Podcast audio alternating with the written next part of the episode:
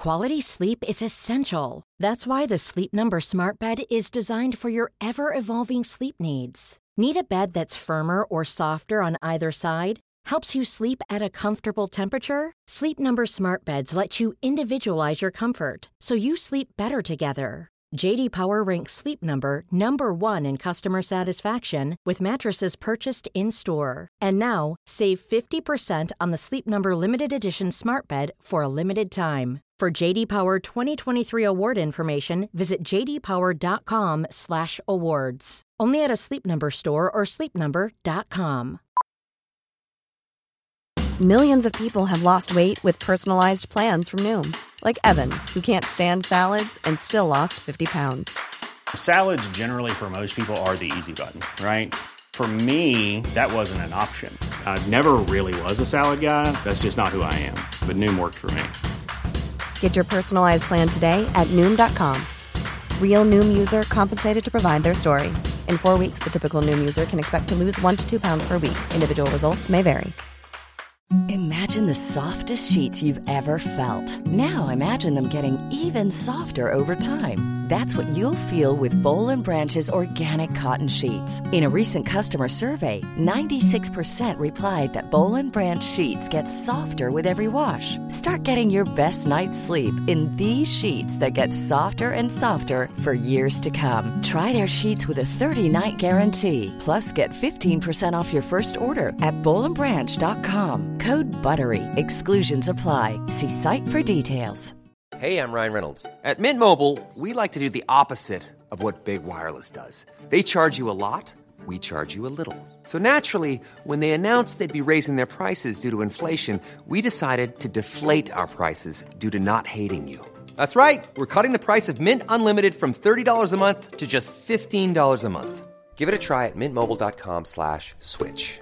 $45 upfront for three months plus taxes and fees. Promo rate for new customers for limited time. Unlimited more than 40 gigabytes per month. Slows. Full terms at mintmobile.com. Millions of people have lost weight with personalized plans from Noom, like Evan, who can't stand salads and still lost 50 pounds. Salads, generally, for most people, are the easy button, right? For me, that wasn't an option. I never really was a salad guy. That's just not who I am. But Noom worked for me. Get your personalized plan today at Noom.com. Real Noom user compensated to provide their story. In four weeks, the typical Noom user can expect to lose one to two pounds per week. Individual results may vary. Hi, I'm Daniel, founder of Pretty Litter. Did you know cats tend to hide symptoms of sickness and pain? I learned this the hard way after losing my cat, Gingy. So I created Pretty Litter, a health monitoring litter that helps detect early signs of illness by changing colors, saving you money and potentially your cat's life. Pretty Litter is veterinarian developed, and it's the easiest way to keep tabs on your fur baby's health right at home. Go to prettylitter.com and use code ACAST for 20% off your first order and a free cat toy. Terms and conditions apply. See site for details. The following is a presentation of the Force Center podcast feed.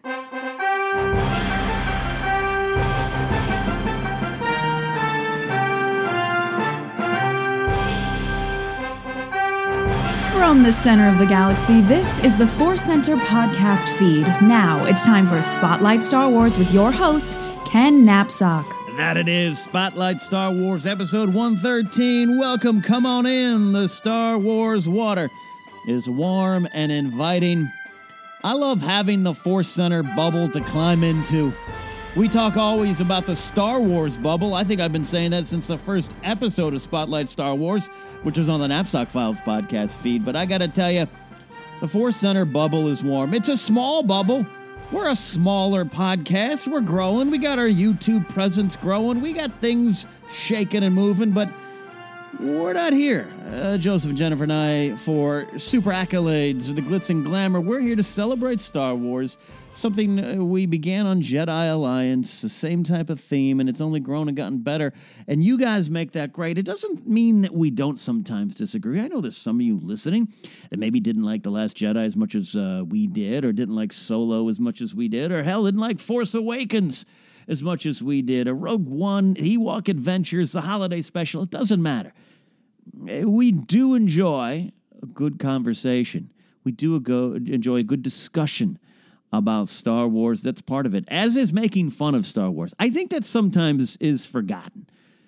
Uh, I was watching our friends uh, Alex and Steve and their producer uh, Cisco of, Black Series Rebels uh, doing a, their Instagram watch along of Solo, and they love Solo. They, they love that movie, and they were having fun, poking fun at it. Scenes they didn't like, moments they didn't like, little funny little character moments, little question marks.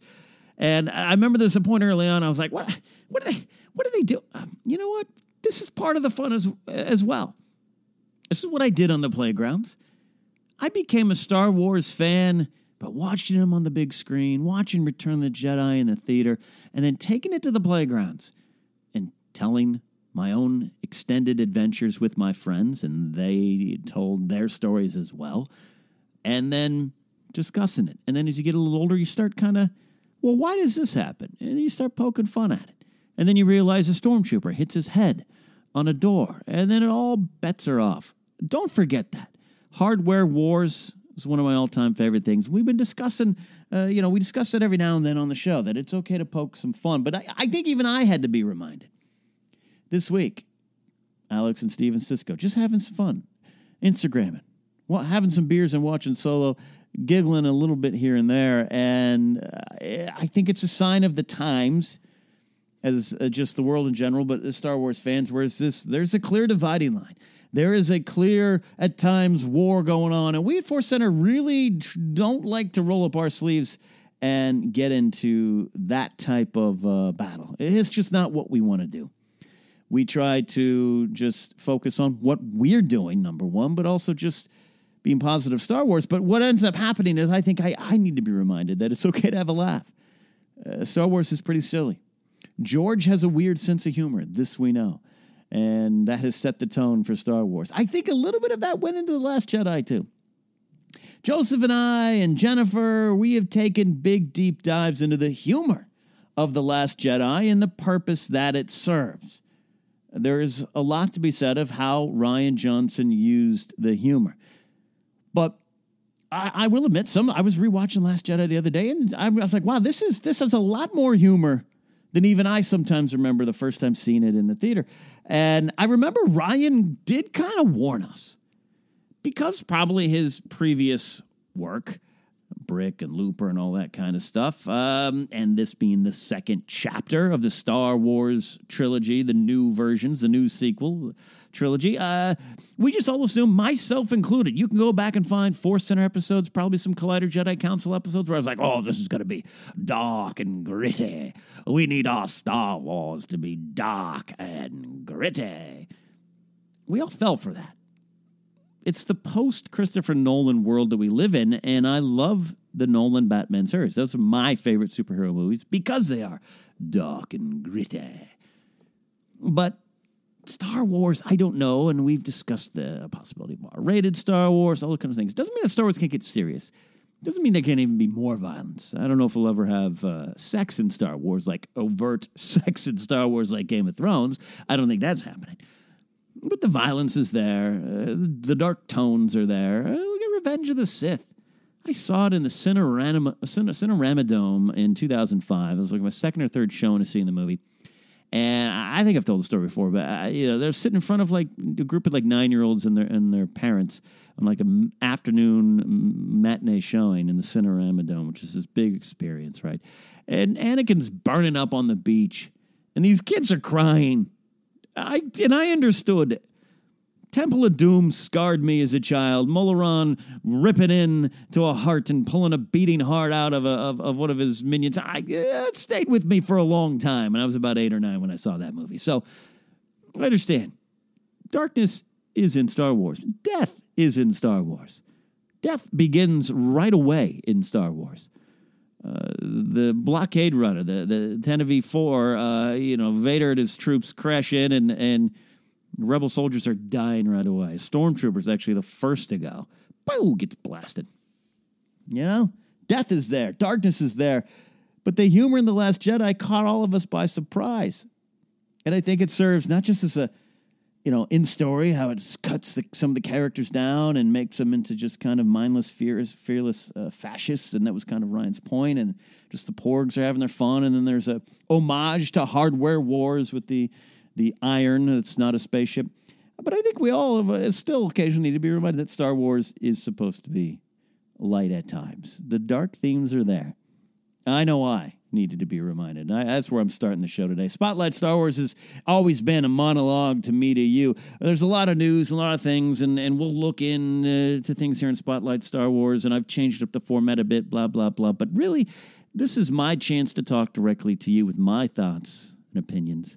Uh, just because I, I, don't want poor Jennifer or Joseph to be uh, dragged down the corridor with my opinions. Um, and that's where my mind is right now as a Star Wars fan this week. We're going to discuss a lot more of the news this coming week on Force Center, uh, Kathleen Kennedy news being the biggest.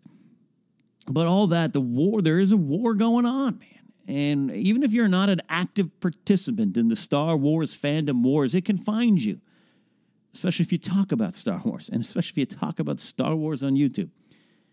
But as I open up the microphone today, I know I am among friends, and that is you, the Force Center listeners, the dedicated bunch. And our numbers have thankfully, fortunately, grown, grown, and I want them to grow more. We need them to grow more. This is this is something we do out of passion, but it's also a business for us as well. So yeah, I want the numbers.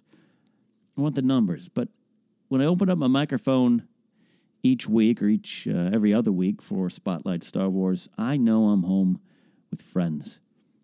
And I can confess things, confess my own sins as a Star Wars fan. I'm too defensive. I think I'm too defensive. You know, you can like Solo or you can think it's fine. It Doesn't matter to me, but I let it get to me sometimes. That's that's not fun. It's not fun. Speaking of Solo, since the digital release, and I bought it uh, on that Friday, bought it that Friday night since the digital release has come out, I have watched Solo now eight times in full. I think a couple of the viewings were broken up over little sessions. So I've sat down eight times, start to finish. But just had the eighth one the other day because I was watching uh, one of the scenes or needed to watch one of the scenes for reference for something I'm working on. And it was like, all right, let me just start the movie and just watch it. And I loved the movie after I saw it in the theater. And I only saw it three times in the theater. I'm part to, partly to blame for the box office failure. It's me. But my love of that movie continues to grow. My understanding of some of the problematic issues in it or things that other people have problems with it continues to grow as well. I see it. I see what a lot of you are saying. I still do contend the movie, as deep as it goes at times, and there's themes in there I, I think this, the, the movie slides on the surface at times. A, it has more of a modern blockbuster feel at times. And we have higher expectations for our Star Wars films. And I feel that's fair. I want those expectations. Let's never lower them. I just think Solo reaches those expectations a lot more than people give it credit for, or a lot more than people first thought, or uh, in some cases, people who never watched the movie are seeing it for the first time. I don't think you're going to see some super giant uh, Blu-ray digital release numbers that's going to change uh, Lucasfilm's opinion on what to do with the franchise going forward. And just um, when I say franchise, I can mean the Solo franchise, a Lando movie, a Qi'ra movie, whatever you want to say, a sequel to Solo. I think at one point they probably thought it's a possibility because why wouldn't you think?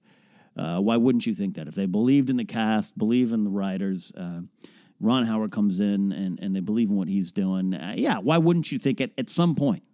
Even if Lord Miller are there back in that day, why wouldn't you think, hey, if this works out, we got some people uh, to to tell more of these stories. Makes sense. Yeah, yeah. As Bob Iger will tell you, you know, they maybe made a release date mistake, held to a uh, first or second business quarter type of uh, situation where we want to show our earnings, and I think that was a big reason. And then I, again, I saw Solo three times, two times for free. I was fortunate enough to go to the world premiere, and then I had a press screening. Then I paid for another viewing. All right, um, so I only paid for that movie one time, and I'm part of the problem. I just didn't get out to see it. But that's also Deadpool comes out after, Avengers before that. It's just a time. It's a busy time. Blah blah blah. That's part of the reason. Uh, and I've made up for it. I've purchased the digital copy. I've purchased a 4K Blu ray version uh, of uh, Solo and even bought the Han Solo card game. That's right. So I'm putting my money as, as much as I can. And I finally got a Range Trooper, a six inch Black Series Range Trooper. Finally broke down, purchased it. Hot damn, I love that Range Trooper's jacket. Magnetic boots, cool. Jacket, that's what I want. So I am trying to make up for even my sins as a as a member of the Star Wars press. They got uh, you know fortunate enough to see see the movie early and, and for free. Um, that's the way it works, though. It is an exchange. It is a business. Premieres, as cool as they are, are a business gesture from the studios to the reporters. Doesn't guarantee, by the way, does not guarantee good reviews. Does not. But uh, I can tell you because I'm at some of those screenings for uh, Last Jedi and Solo, and uh, with some colleagues, and I've seen their horrible reviews and I've heard their horrible reviews, so it doesn't always work. Um, but I love following what is, you know, a low box office and all that kind of stuff. This digital release and the hard media, uh, the Blu ray, the 4K, the DVD, if you've purchased that version, to see it come out and to see a lot of tweets of people not just saying, hey, I love Solo, and they're tweeting Ron Howard, and Ron Howard's even uh, at the time of my recording, I saw a tweet from him today saying, hey, good numbers are coming in for it. Again, I don't think it's going to be the super wow they smashed blu-ray records uh, sales records and we're going to make another solo i don't think that's going to happen but it, it warms my heart that there has been this kind of rediscovering of solo, which is something that uh, you know Scrimshaw said first. I mean, other people I'm sure said it places, and other people thought it, but I, the f- first person to really say to me and, and to Jennifer at a broadcast. I believe Jennifer was, was there for that one. Uh, was uh, you know people are people are going to find that they've slept on this movie that they overlooked it and. The amount of people I saw just simply saying, I didn't go see it in the theater because of, uh, I was a little burned out by Last Jedi or just burned out by Star Wars or didn't feel the movie was necessary, all those kind of things. Earlier in the week, I might be a little grumpy at that if I had seen that today, but I understand it. I understand it today. Uh, Star Wars is everywhere. It's being marketed as such. I think that's part of Iger's thought of the slowdown. Doesn't mean we're not going to get Star Wars coloring books. It just means it can be everywhere. And the back to back is the biggest, I think, mistake. That's what they learned. Back to back. It's not quite like Marvel. Uh, Marvel is just kind of become that kind of wallpaper, I think. I'm not a Marvel expert, I'm not an MCU expert. But it's been happening for so long now that I think it's just part of the movie wallpaper. It's part of our entertainment. It's just part of our routine now. Two to three Marvel movies a year. Well, yeah, of course. Because it's also viewed as different. Well, yeah, you got Thor in November. Before that, yeah, you know, you had uh, Black Panther, or Black Panther came out after, I should say, and and you got Ant Man, and it's like it's those are like same worlds, all connected, but it's it's different because there's different fans. That's how comic books work, right? You all might love Marvel Comics or your DC Comics or all of them. You can like both of them at the same time, but you'll find that, uh, you know, I am a Batman fan. Me, Ken, personally, I do like Batman. I'm not a huge Superman fan, so I didn't rush out to see it. I saw, I've seen all the Batman movies, you know, all the Nolan stuff. All the love uh, Keaton's my favorite Batman, all that kind of thing. I think it's divided a little different. So if you, as a Marvel fan, are like, "Ooh, Doctor Strange, my good buddy Matt Key. He's a Doctor Strange guy. He's so geeked up for Doctor Strange and happy to see him in Infinity War. But if there was a Doctor Strange in November and then a Doctor Strange 2 in March a few months later, you might go, All right, I, I don't want Doctor Strange all the time. That's why they space him out. It's all part of the same story, yes, but it is kind of different. There's Thor fans, there's Black Panther fans, there's even Ant Man fans, there's Wasp fans, there's Black Widow fans, there is Rocket and Groot fans, Guardians fans in general. You know how it goes. That's how it goes. And Star Wars isn't necessarily like that. Oh, Han Solo is my favorite character, but whew, I love Luke Skywalker as well, Princess Leia, uh, Admiral Raddus. Enfys Ness, Rey, Sloane, General Veers. These are all the characters I love. But we're not going to get those movies despite any jokes. Oh, we're going to get a Gonk Droid standalone movie. We know we're not. Rogue One, Solo. Those are our standalone movies for now and might be our standalone movies forever. I think that will change down the line. But for right now, yeah. But it doesn't work the same way. December, Star Wars Episode 8 The Last Jedi. May, Solo, a Star Wars story. Too many. Even more than casual Star Wars fans, but definitely the, the movie going audience, it's seen as the same thing. It's not, oh, a Thor movie, oh, a Black Panther movie. It's, oh, a Star Wars movie. And I think that contributed to the burnout and that contributed to people not going. And then, yeah, the thought of, hey, it's not necessary. We know our own Jennifer Landa believed that as well. She was very polite about it on air, but off air, yeah, she'd have some, yeah, you know, I don't know about this. Uh, as you heard on her Happy Beeps episode and her uh, focus on Alden Ehrenreich's performance, uh, she changed her heart, changed her tune, in large part because of what Alden did as solo. And that is someone who discovered solo in the theater. She had those thoughts going in, came out of the theater feeling different about it. But I think now a lot of people are rediscovering or discovering solo for the first time, and I'm so thankful for it. But I'm no longer, I'm trying, I should say, trying to be so much better about wiggling that finger and saying, oh, you should have liked it earlier. I got to take a breath. Star Wars isn't about that. Loving Star Wars isn't about wagging fingers. I'm glad if you are listening now and you didn't see Solo in the theater, but you've seen it at your home. I wish you would have saw it in the theater, but I'm glad if you've seen it this week and have been like, wow, well, it wasn't as bad as people said. I'll even take that. I'm not. Some of you are like, "Oh, I loved it." Some of you might be, "Oh, okay, that was fine." I don't see what all the hubbub was about. That was a good Star Wars movie. I'm I'm happy for that. I'm happy for that. I think it is the power of this movie. It is a fun ride. It is some pure Star Wars pop pulp serial adventuring. And yes, there's layers. And yes, we here at Force Center would dig into those layers. Some of my colleagues in the industry, at other, other places I work, have said to me, ah, I think you guys, you Force Center guys, dig in too deep and put things that aren't really there, there, and convince yourselves. All right, fair enough. Fair enough. I think we're on to some things. I think that's what we do here at Force Center pretty damn well. Ah, not so much the speculating responsibly and predicting and prognosticating, but looking into each moment in each part of the story and each character and sometimes each line and finding out what it means what it means for the greater Star Wars saga. And we appreciate greatly you allowing us to do that here at Force Center. Love it.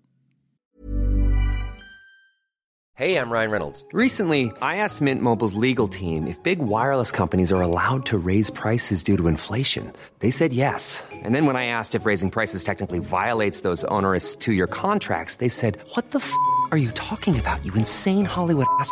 So to recap, we're cutting the price of Mint Unlimited from $30 a month to just $15 a month. Give it a try at mintmobile.com slash switch. $45 upfront for three months plus taxes and fees. Promo rate for new customers for limited time. Unlimited more than 40 gigabytes per month. Slows. Full terms at mintmobile.com. Jewelry isn't a gift you give just once. It's a way to remind your loved one of a beautiful moment every time they see it. Blue Nile can help you find the gift that says how you feel and says it beautifully with expert guidance and a wide assortment of jewelry of the highest quality at the best price. Go to BlueNile.com and experience the convenience of shopping Blue Nile, the original online jeweler since 1999. That's BlueNile.com to find the perfect jewelry gift for any occasion. BlueNile.com. Hi, I'm Daniel, founder of Pretty Litter. Cats and cat owners deserve better than any old fashioned litter. That's why I teamed up with scientists and veterinarians to create Pretty Litter. Its innovative crystal formula has superior odor control and weighs up to 80% less than clay litter. Pretty Litter even monitors health by changing colors to help detect early signs of potential illness. It's the world's smartest kitty litter.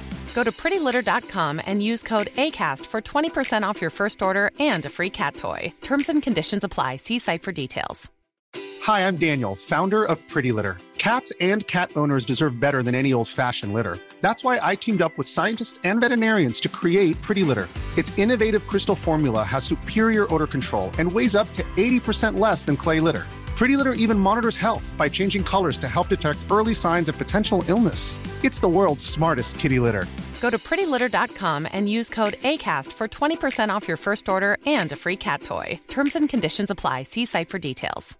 Quality sleep is essential. That's why the Sleep Number Smart Bed is designed for your ever evolving sleep needs. Need a bed that's firmer or softer on either side? Helps you sleep at a comfortable temperature? Sleep Number Smart Beds let you individualize your comfort so you sleep better together. JD Power ranks Sleep Number number 1 in customer satisfaction with mattresses purchased in-store. And now, save 50% on the Sleep Number limited edition Smart Bed for a limited time. For JD Power 2023 award information, visit jdpower.com/awards. Only at a Sleep Number store or sleepnumber.com. Mom deserves the best, and there's no better place to shop for Mother's Day than Whole Foods Market. They're your destination for unbeatable savings, from premium gifts to show-stopping flowers and irresistible desserts. Start by saving 33% with Prime on all body care and candles. Then get a 15-stem bunch of tulips for just $9.99 each with Prime. Round out Mom's menu with festive rosé, irresistible berry chantilly cake, and more special treats. Come celebrate Mother's Day at Whole Foods Market.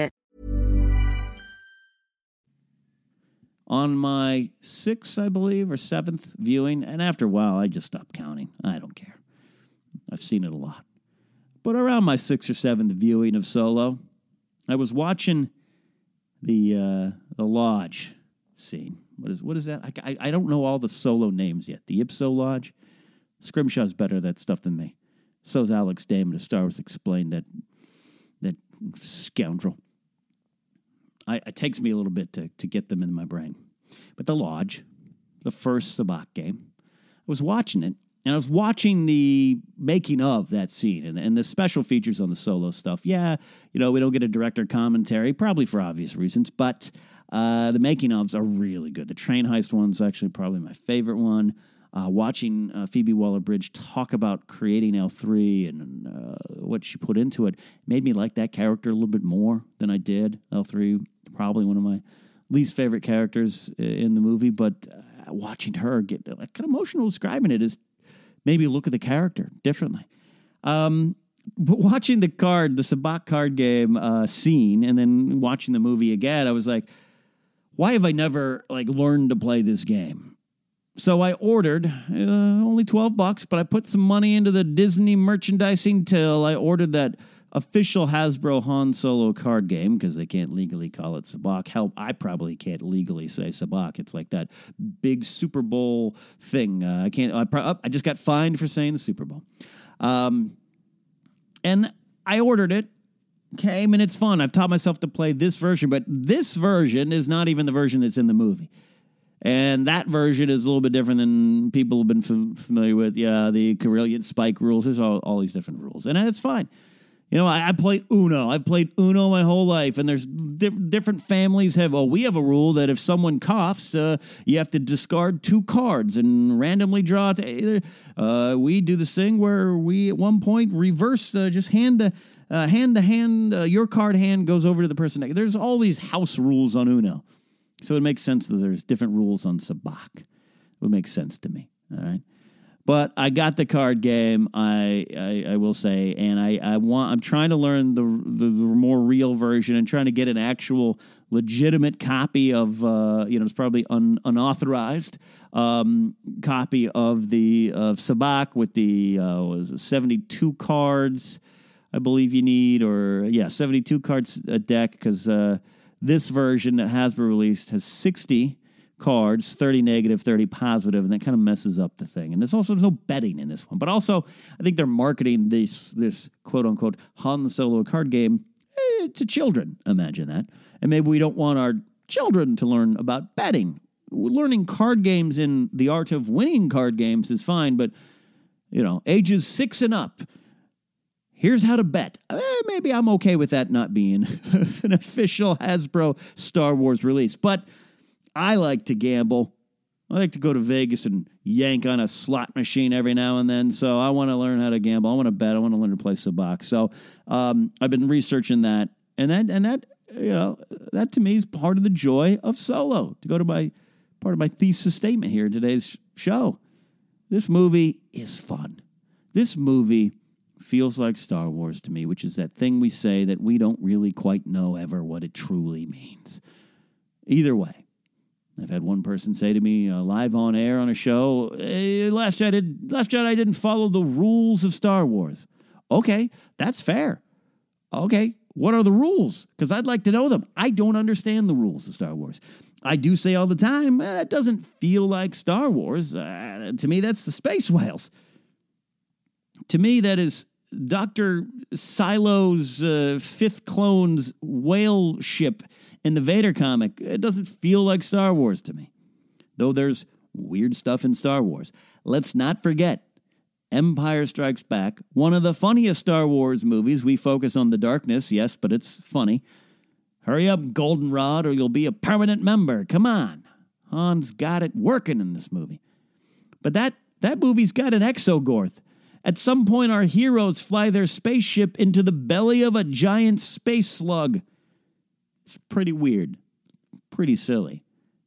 That feels like Star Wars, I guess, because well, it came out in 1988. I just I accepted it as so. I bet if I saw Empire as a little bit older fan, I might have been like, did anyone uh, have a problem with the space slug being in the movie? So this, what are the rules of Star Wars, and does it feel feel like Star Wars? Those are real things. I get it as fans.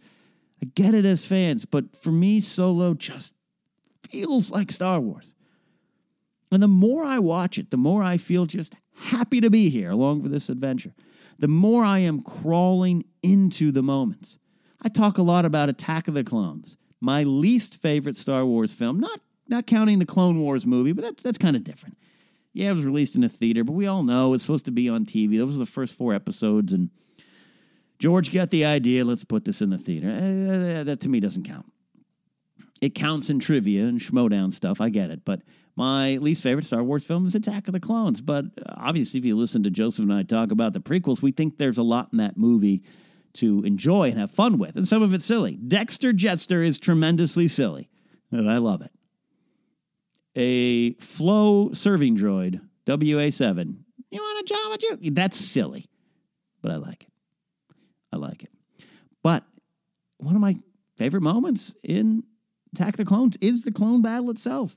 Some of the shots, some of the zooms that George uses, boom, moving in on uh, on the uh, drop ships.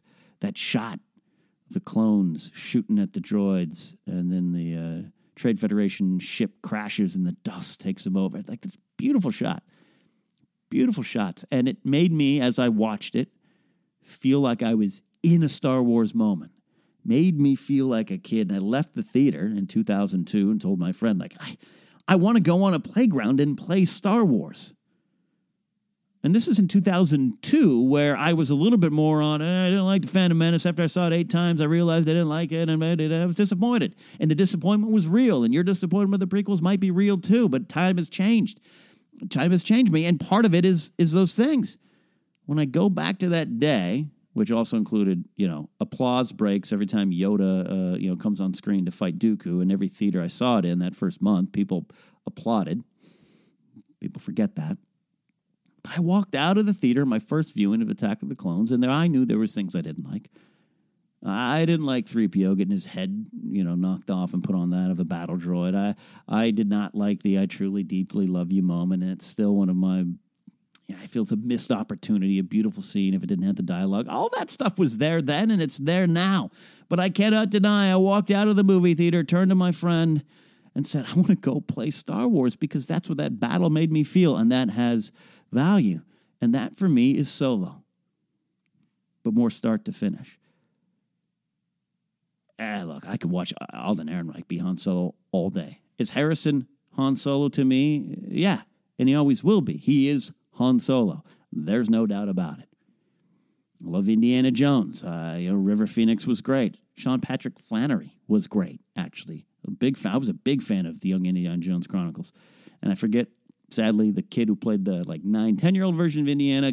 God bless him. Much respect. I don't remember those episodes as much. I like the Sean Patrick Flanery, episodes, and he was a good Indiana Jones to me.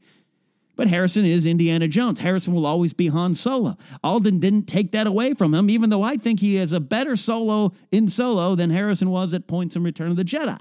But that's because we now know eh, maybe Harrison didn't want to be there. Harrison comes back full force in Force Awakens for sure. Harrison will always be Han Solo, but Alden, I could watch him all day. And every time I watch that movie, every time I'm like, I'll just have it on in the background, I find myself sitting down. That's how I've watched it eight times in full. And the speeder chase in the beginning, I, I didn't gravitate as much to that uh, early on. Now it's what I love it. I love watching it. I think the making of documentary, little featurette, uh, you know, pulled me in a little bit more to the speeder chase.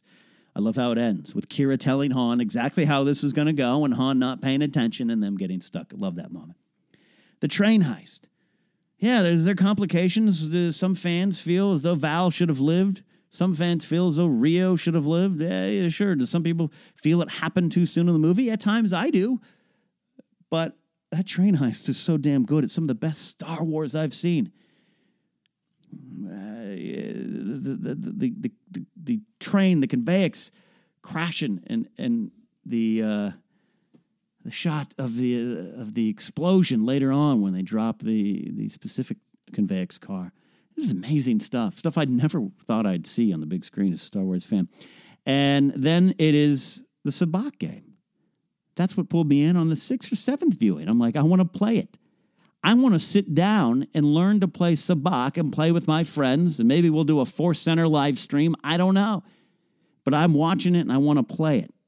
I want to be in not just the movie, but I want to be in the Star Wars world, just like I did back in 1983 when I saw Return of the Jedi, Fremont Theater in San Luis Obispo, California, and the next day at school what I I think you had the weekend or whatever. I go back to school and it's like I want to I want to talk about Star Wars. I want to play Star Wars. I want to be in Star Wars. As an actor, as a writer, director, nah, I mean it did start to inspire me for sure. Return of the Jedi absolutely led me to thinking about being creative and writing and directing. Yeah, absolutely. Uh, do I want to direct and now? No. Am I a writer? Yeah, but direct, I'm, I'm good. But back then, yeah, it inspired that. But when I, I hit the playgrounds of Margaret Harloe Elementary. Said, hey, you guys at recess want to play Star Wars? It's not because I was just a fan of the movies, it's because I wanted to be in that world as if it was real. And Solo does that to me several times. And I have rediscovered something new about it each time I've watched it. And I hope a lot of you are feeling that as well. So, yeah, that in mind let's go. I have no interview you. Uh, I have no interview for you guys today, but I do have a listener memory. This is what we love to do. I go to our Force Center Patreon page and pull a memory from you. You guys write it, I read it, and then we talk about it. And I think we can all bond over our shared memories of Star Wars. Today's comes to us from a longtime supporter here, Ventress87. And she writes Star Wars has been a part of my life since I was a kid. One of the first Christmas presents I can vividly remember opening is a VHS collection of the original trilogy and an R2D2 keychain, yes, that I still have, even though it's missing an arm. Oh, R2. In the past few years, my love of Star Wars has taken on a life of its own. I understand. We're taking we're talking a full-blown nerd obsession here. Ventress, you're in the right spot. Uh, she writes, uh, There is one Star Wars moment that will haunt me for ages. A few years ago, I had the opportunity to hang out with the Jedi. Nalini Krishan, who plays Barriss Offee, was at a convention in my city. My fiance and I made sure to meet her, and she was so excited to sign our action figure we brought with us, and even asked to take a picture with it. We chatted for a little bit, and she invited us to an event she was attending when she was done signing. And we didn't go. Oh, Ventress. Every now and then we'll look at each other and ask, Remember when we could have hung out with a Jedi and we didn't? What were we thinking? I can only assume there was a mind trick involved. Yes, perhaps some Sith work. Uh, at least we have the signed figure. Ventress, thanks for sharing that memory and then the painful not memory. Yes, Ventress, you should have gone. And I'm not wagging a finger at you.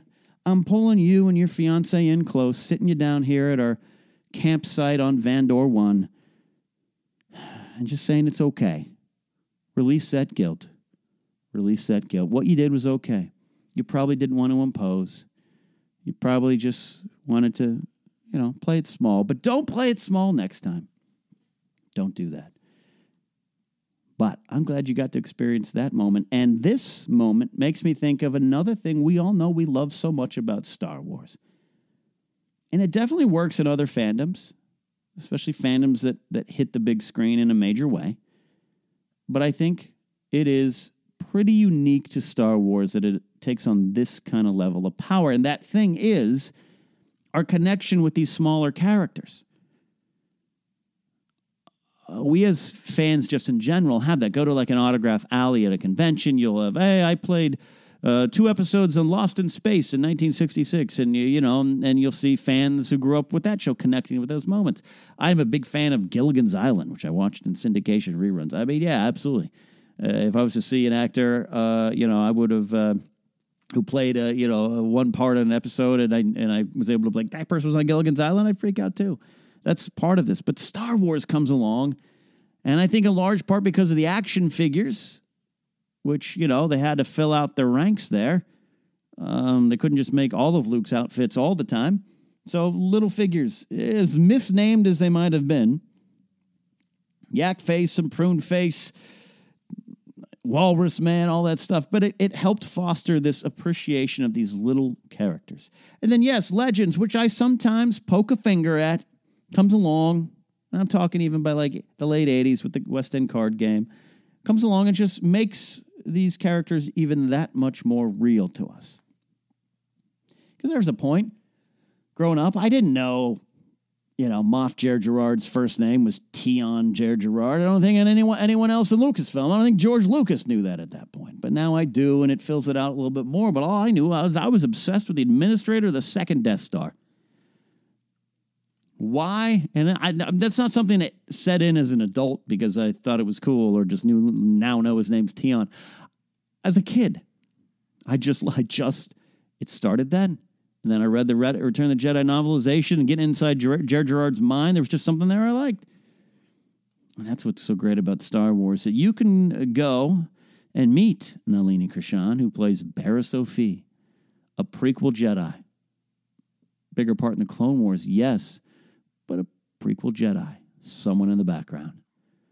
And you know the character's name and you probably know the character's story. And I'm not even saying that Barriss Offee was Ventress 87 and, and, and her fiance's favorite character either. I'm just saying you know and you have a figure.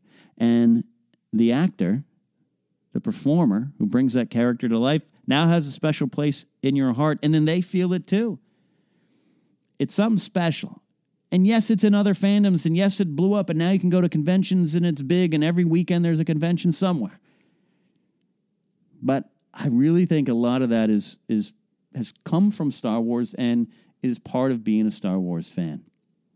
It's the joy in, in Joseph Scrimshaw's eyes and voice and, and demeanor when in a trailer he sees a character that he knows he's gonna love and names him that weirdo yeah, Lulo Prima comes along, but it's that weirdo to him. And then it's me in a theater, not with him, seeing Solo uh, a, a first before he got to see it, unfortunately. And knowing, wishing that he was there because I'm like, oh God, this character is everything he hoped it would be. And it's there for 15 seconds. And I guarantee you, if Joseph and I are walking around Star Wars Celebration or Wizard World Bakersfield or some other convention, and the performer who voiced that weirdo on screen, because unfortunately, not in the soundtrack, not in the score, we got to fix that. Joseph would freak out. I'd freak out. I'd freak out for him. It'd be a great moment. And that is, in large part, to me, one of the great appeals of Star Wars and the importance of Ventress 87's memory here. Yes, Ventress, you could have hung out with a Jedi, and if you get the chance again, I know you'll take it. But the point remains you had this because of a love, even on a small scale, with a background Jedi. A background Jedi who's in the spotlight because of what we now know, what we read, and what we feel, and what we add in our head to this character. I love it. It's why we come around these Star Wars parts. I think that's it for me. I talked a lot today. I've purged, been more stressed as a Star Wars fan last couple weeks than I than I should be. There's a lot of hate out there, a lot of piss and vinegar, a lot of moaning, a lot of just bad behavior from well, people who I wouldn't call fans, but also fans. And yes, everyone has the right to their opinion. I take that away from no one. And if you have a successful YouTube channel because you tear down Star Wars or Kathleen Kennedy, I don't begrudge that on anybody. You go do your thing. I just sometimes get caught in that whirlwind. I get defensive and I wag fingers myself. That is not good. That is not the way of the Jedi. But it has been fun to crawl into that Star Wars bubble again with you here in Force Center and with my friends in the movie Solo, A Star Wars Story. I am going to go learn to play sabacc. But before we do, as we always do, thank you for your support. Look find us on Patreon. Look at our YouTube channel. I want to highlight the YouTube channel. If you haven't gone over and subscribed, you don't even have to really watch. Just give us a subscribe. Uh, but we put uh, Databank Brawls up there. Uh, Jennifer puts those together. Alex of Star Wars Explained does the intro for that. Uh, some of you might not know. And then we have the In Memoriams. My friend Kevin Smets, great editor here in town. He is behind the Knights of the Old Republic trilogy, like fan series that goes on there. You can follow him. The links are in the YouTube thing. He puts together with me the, the In Memoriams that we have here on Spotlight Star Wars. And then we have Force Center Meets we have our first episode up with Jamie Stangroom. We have another episode coming. More on the way. Those are a little harder for us to do right now because we got to bring guests into my uh, home studio here, and Joseph and Jennifer and I got to find the time to shoot them. Workload is sometimes an issue for us here because this is not our full time uh, job, as you all know.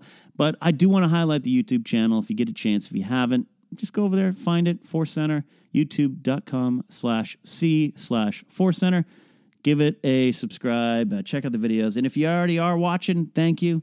We appreciate it. Just part of the expanding Force Center empire. So we are almost out of here. Before we do, though, speaking of those in memoriams, here's uh here's one I, I did once before on Jedi Alliance, but I, I redid it again. reworked it, updated it, and put the modern spin on it, if you will.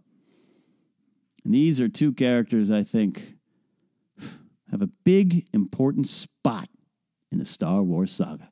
So let's pay our respects to them right now. We'll see you guys next week.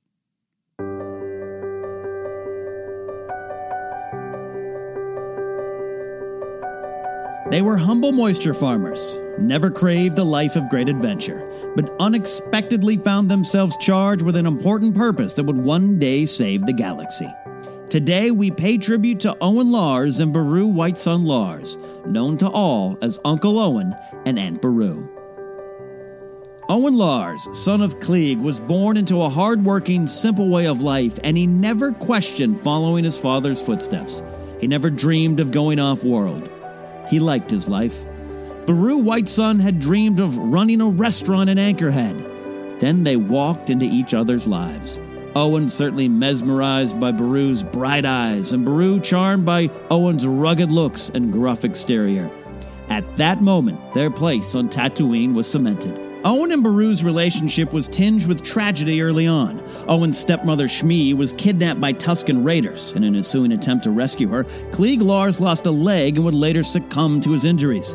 But Owen and Beru continued on, inheriting the moisture farm and carved out a life for themselves.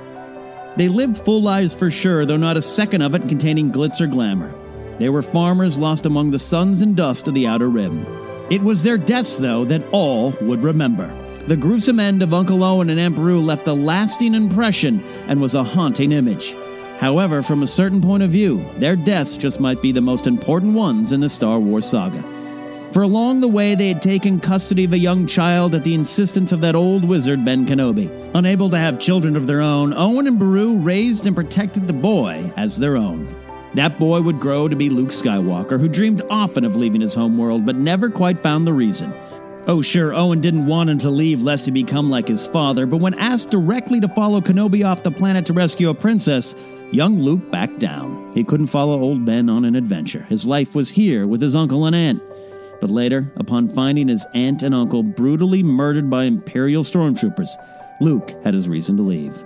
So here's to the hard-working, sun-drenched, blue milk drinking Owen and Beru Lars. They did not die in vain, for their deaths changed the galaxy forever.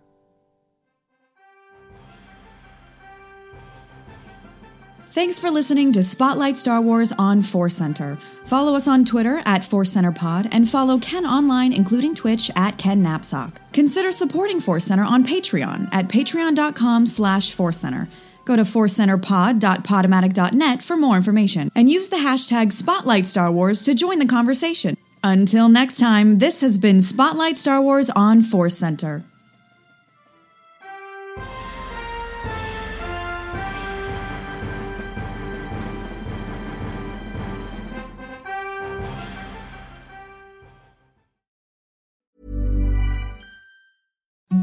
Imagine the softest sheets you've ever felt. Now imagine them getting even softer over time. That's what you'll feel with Boll and Branch's organic cotton sheets. In a recent customer survey, 96% replied that Bowl and Branch sheets get softer with every wash. Start getting your best night's sleep in these sheets that get softer and softer for years to come. Try their sheets with a 30-night guarantee. Plus, get 15% off your first order at bollandbranch.com. Code BUTTERY. Exclusions apply. See site for details. Planning for your next trip? Elevate your travel style with Quince. Quince has all the jet setting essentials you'll want for your next getaway, like European linen, premium luggage options, buttery soft Italian leather bags, and so much more. And is all priced at 50 to 80% less than similar brands. Plus, Quince only works with factories that use safe and ethical manufacturing practices. Pack your bags with high-quality essentials you'll be wearing for vacations to come with Quince. Go to quince.com/pack for free shipping and 365-day returns. Mom deserves the best, and there's no better place to shop for Mother's Day than Whole Foods Market. They're your destination for unbeatable savings, from premium gifts to show-stopping flowers and irresistible desserts. Start by saving 33% with Prime on all body care and candles. Then get a 15-stem bunch of tulips for just $9.99 each with Prime. Round out Mom's menu with festive rosé, irresistible berry chantilly cake, and more special treats. Come celebrate Mother's Day at Whole Foods Market.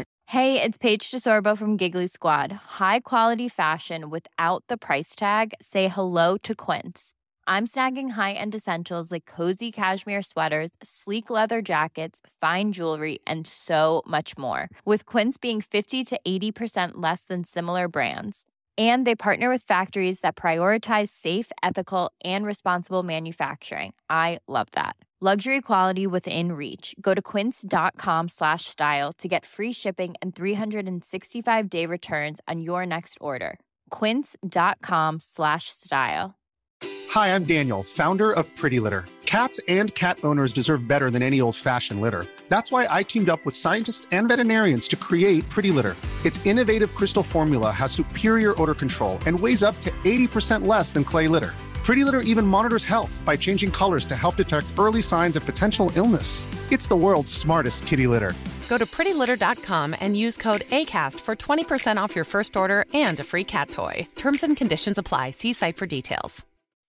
When you make decisions for your company, you look for the no brainers. If you have a lot of mailing to do, stamps.com is the ultimate no brainer. Use the stamps.com mobile app to mail everything you need to keep your business running with up to 89% off USPS and UPS. Make the same no brainer decision as over 1 million other businesses with stamps.com. Use code PROGRAM for a special offer. That's stamps.com code PROGRAM.